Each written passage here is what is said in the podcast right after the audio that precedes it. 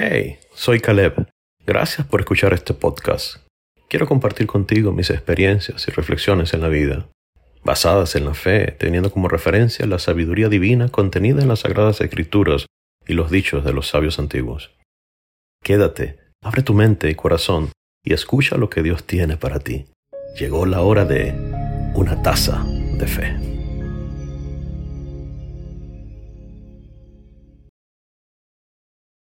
Es posible que en algún momento de tu vida te hayas cuestionado la existencia, inclusive el propósito de tu vida, o te hayas hecho algunas preguntas a ti mismo como ¿quién soy yo para hacer tal o cual cosa?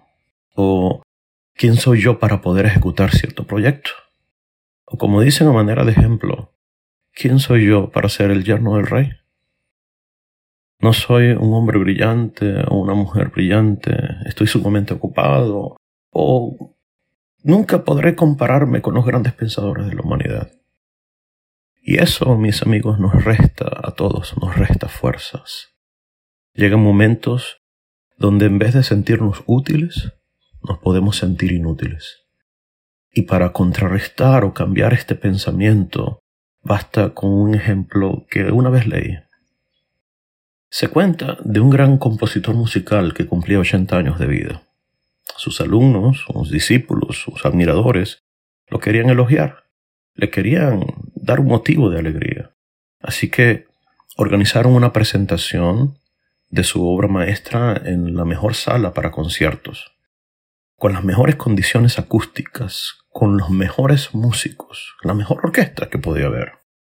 Cuando acabó el concierto, notaron que su venerable maestro estaba triste, decaído, y se le acercan y le preguntan qué, qué le ocurría. Le preguntan, ¿el concierto no te agradó? ¿O la manera como ejecutaron los músicos tu obra? ¿Qué, qué ocurrió? El maestro le responde, lo que pasa, mis estimados alumnos, es que faltó un violinista. Wow, sus discípulos se asombran y le dijeron, no entendemos, escogimos a cada músico con particularidad, elegimos a cada uno de ellos el mejor en su área está acá, de lo mejor del mundo. ¿Cómo notó entonces que faltaba un violinista? No entendemos, no faltó nada, maestro. Y además, si es que faltó algún músico, no es suficiente para estar triste.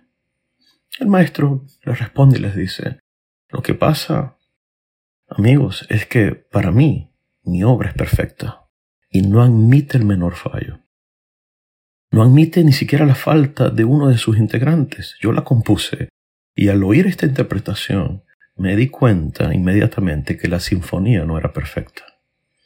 Entonces sus alumnos fueron, verificaron, hicieron un chequeo y se dieron cuenta que efectivamente faltaba uno de los violinistas.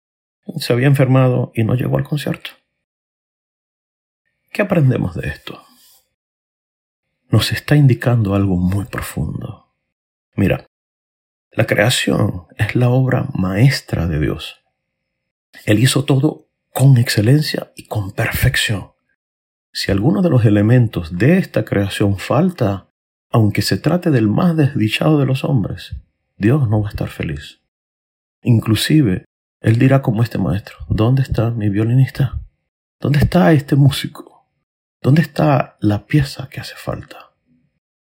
Ahora, Piensa en esto, si esto es así con respecto a la creación en general de seres vivos, ¿cuánto más con la corona de la creación, que eres tú, que soy yo, que es el ser humano?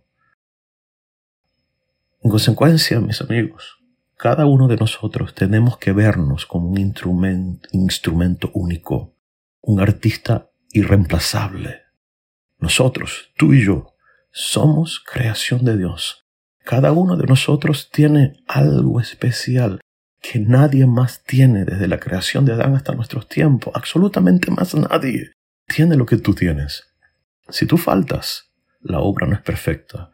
Y Dios no, se sentirá otra cosa más que tristeza, porque hace, fal haces falta tú.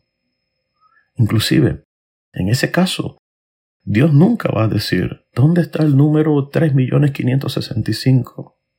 Sino, que te va a nombrar por tu nombre, porque tú eres importante para Dios, porque eres irreemplazable.